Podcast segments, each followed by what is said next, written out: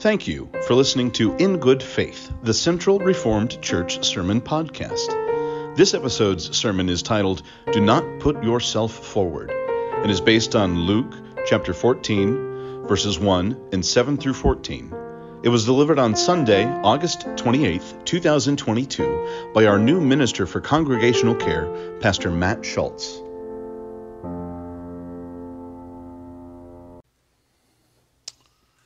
This morning, our second reading comes from the Gospel of Luke, chapter 14, verse 1, and then moving ahead to 7 through 14. On one occasion, on one occasion, when Jesus was going to the house of a leader of the Pharisees to eat a meal on the Sabbath, they were watching him closely.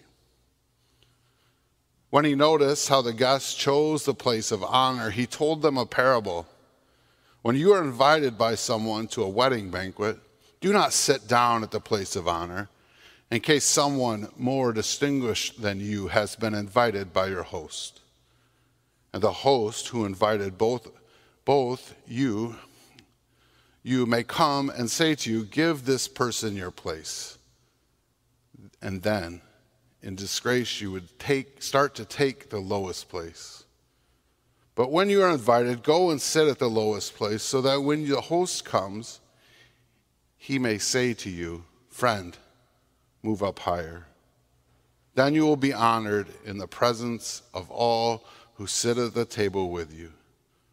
For all who exalt themselves will be humbled, and those who humble themselves will be exalted. He said also to the one who invited, invited himself, When you give a luncheon or a dinner, do not invite your friends or your brothers or your relatives or rich neighbors, in case they might invite you in return, and you would be repaid. But when you give a banquet, invite the poor, the crippled, the lame, and the blind, and you will be blessed because they cannot repay you for you will be repaid at the resurrection of the righteous. This is the word of the Lord. Thanks be to God.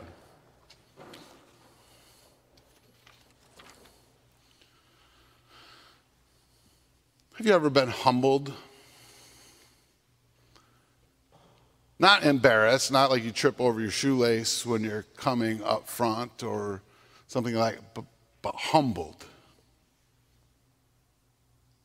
maybe at work you were sure that promotion was coming your way. You already had your stuff in that nice corner office, only to be overlooked. And the job was given to someone else. Perhaps think back to your high school days. You thought that first chair in orchestra was yours but no, but no, second or third chair was a better place for you. Perhaps, like me, you were assured that first base on that varsity baseball team was yours, only to find out you did not have a spot anywhere on the team. Maybe you've been humbled in life. That proposal didn't go through that you thought would. I think back to a time when I was in college.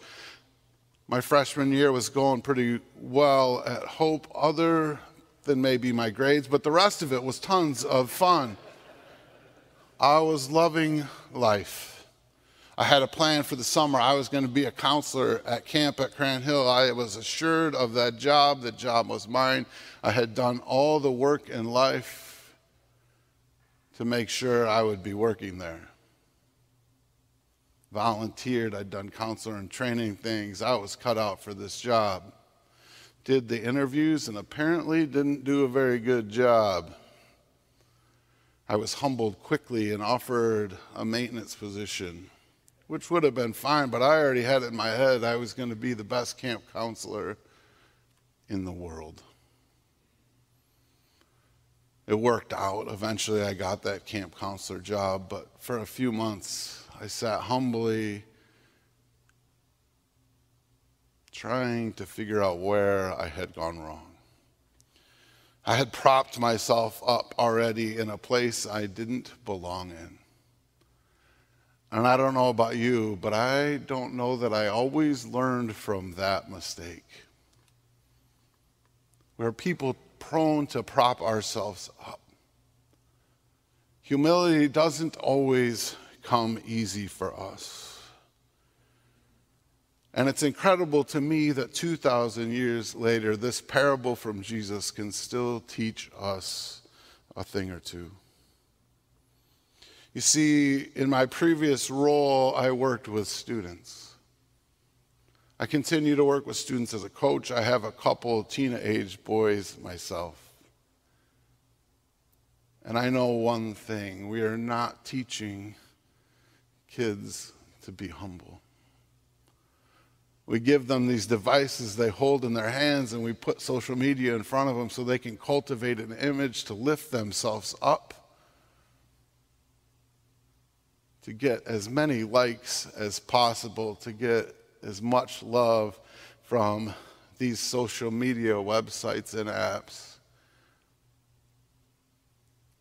And it doesn't lead to humility. And I'll tell you this as a parent who has lots of friends, we as adults aren't any better on those apps or those websites. Nor has it ever been the ideal to be humble. Clearly, this was a problem in Jesus' day as well. Humility is not celebrated. It's clear that those who Jesus was mingling with were trying to climb up the hierarchy, get to the top of the social ladder. Assumed they had preferred seats when it came to the banquets. So I ask you this. You get invited to a wedding reception. Maybe it's a family member or a neighbor or a friend. A dinner party, perhaps some kind of gala in town. Where do you assume you should be seated? And then I ask this question Was Jesus actually talking about dinner parties or was he talking about something bigger? Was he talking about the kingdom to come? About us propping ourselves up in front of the Lord? I think the answer is both and. Jesus had a way of teaching for the here and now and for the kingdom to come. To say, we can learn to be humble in this life. We can learn that we ought not think ourselves better than we are. But we also don't need to work and prop ourselves up in the sight of God. We cannot earn a higher spot with God. We already have grace. We are already beloved children of God, not working to earn our standing with the Lord. So, so we don't need to prop ourselves up to earn our way in the kingdom to come. That work is already done. Nor do we need to prop ourselves in this life. Do we need to climb over others to try to get to the top of the hierarchy? So again, I ask you get invited to a wedding reception. Do you rush to that front seat if the tables aren't assigned, thinking, I'm the second cousin of the bride, I deserve a great seat? The groom has been my neighbor for years. I deserve top billing. Humility is hard. Humility is hard. It's hard to not think we deserve favor. But we need to cultivate humility. because we need to hold in tension a couple of things. Like I told the children this morning, we all need to know and believe that we are beloved children of God, given gifts and uniqueness that make us special.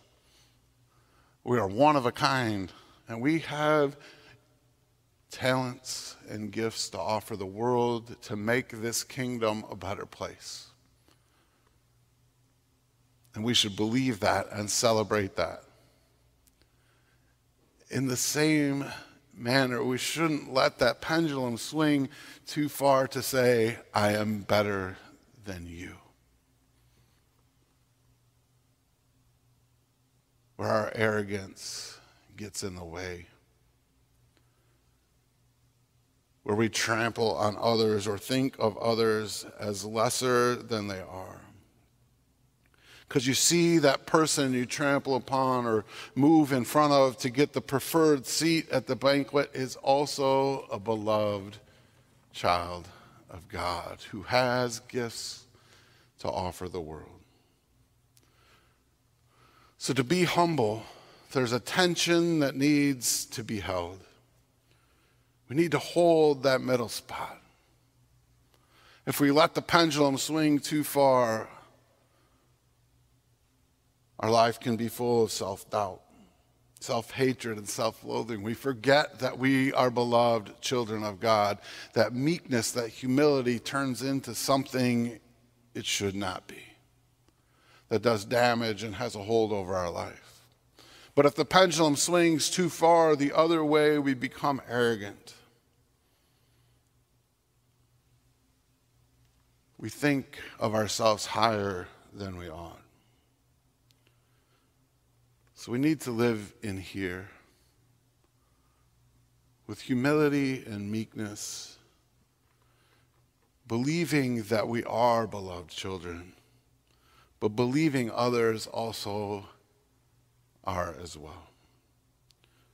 Both our first and our second readings warn against arrogance, against propping ourselves up, putting ourselves above others. And if we look at the life of Jesus, we realize Jesus lived a humble life. Always treating others with love and compassion and treating them as if they were an equal. When we are not humble like Jesus, it has ramification, real life impact, not only for us, but for others. The belief that we all have, or most of us anyway, that we need to jostle for position is a false narrative. We've been told over and over in our lives that we need to get to the top, that we need a better position in our jobs, we need higher standing, we need better houses, better cars that we deserve that spot at the banquet. That's a false narrative we have been told and often believe. When we strive to get to the top of the hierarchy, it's harmful. And it's not what Jesus called us to do. You see, to get to the top of that hierarchy, we have to push others aside. We have to see others as lesser. If somebody's going to be at the top, someone must be at the bottom as well. That's how hierarchies work. But Jesus didn't call us to that. Not in this life and not in the kingdom to come. We're not called to try to prop ourselves up. None of us are superior in God's sight.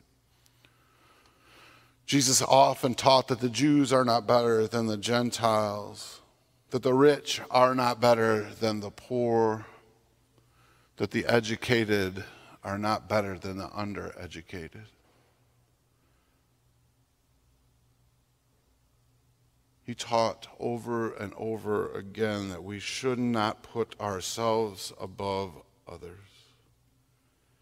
And as we continue to read in Luke 14, we say, in fact, not only should we see ourselves as equals, but we should invite those who society marginalizes to the banquet.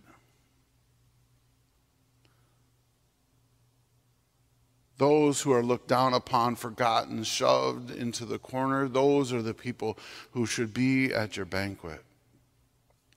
Not the family and friends who are easy to invite. Not those who can reciprocate and bring or invite you to a meal later. But those who are forgotten, those who are often uninvited those are who should be invited to our dinner parties, to our wedding receptions. This is not just a fun or novel idea for Jesus that he says we should do once in a while, but this was Jesus' way of life. And a way of life Jesus is calling us to as well. To change the way we operate, to push against hierarchies and social standing, to sit with the woman at the well.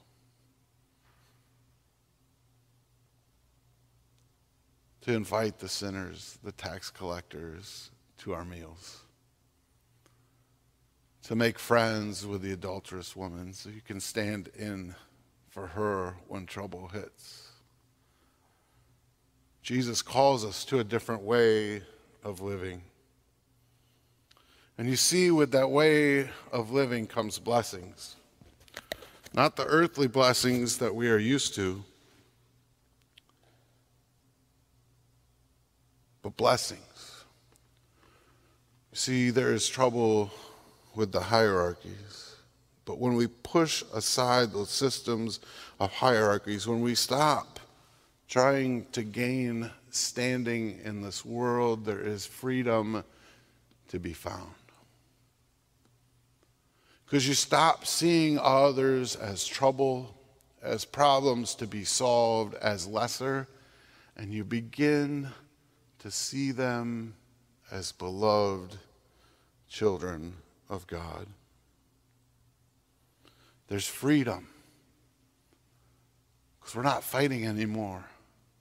We're not trying to gain or push aside. There's freedom in simply looking somebody in the eye and saying, We are both children of God. You are not competition to me. There's enough for both of us to live and to live well. Freedom.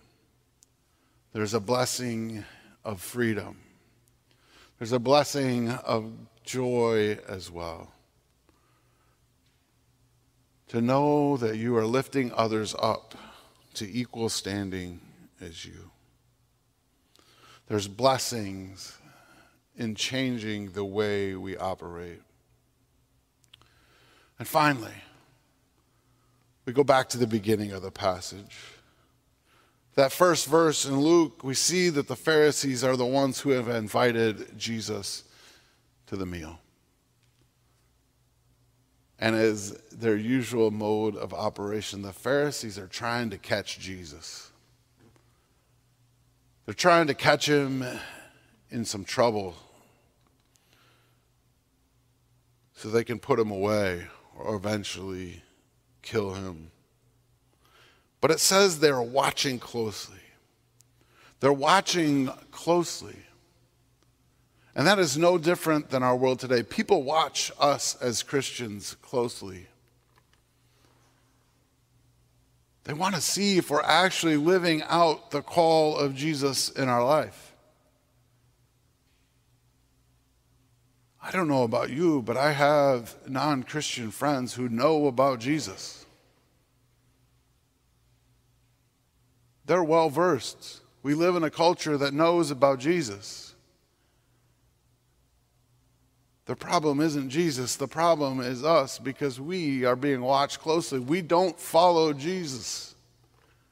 We still play into the hierarchies. We push people aside. They know the teachings of Jesus. And if we lived this out,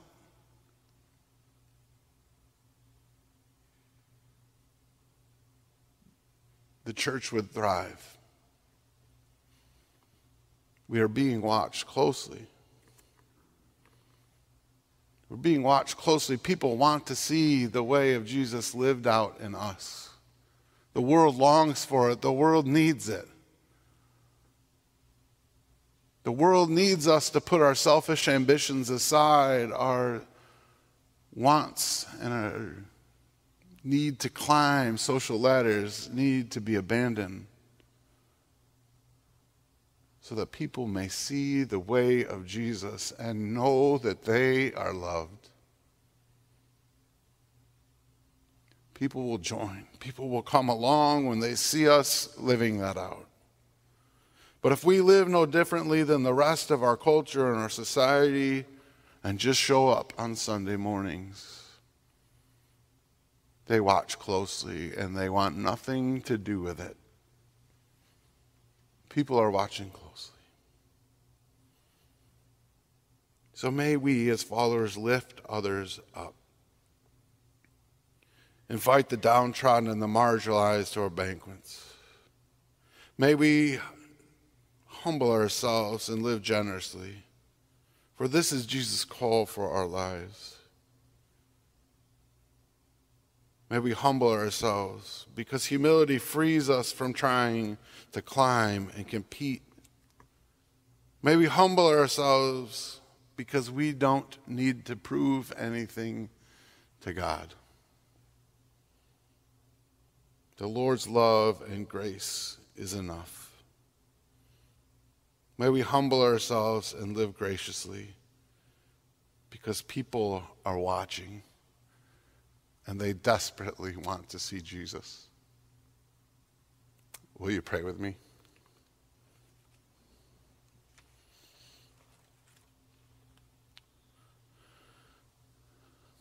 Lord, we thank you for your word.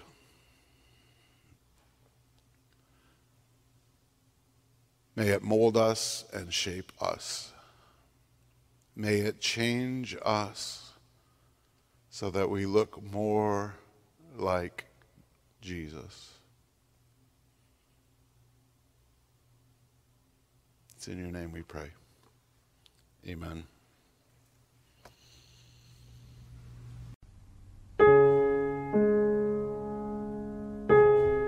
New to Central? Since 1840, we have been connecting people to God and to one another through scripture, sacrament, song, and service. We are located on the corner of College Avenue and Fulton Street in the Heritage Hill neighborhood of Grand Rapids. We hope you'll give us the opportunity to meet you in person soon. To learn more about our mission, ministries, and the ways you can grow and serve, please visit our website at www.centralreformedchurch.org.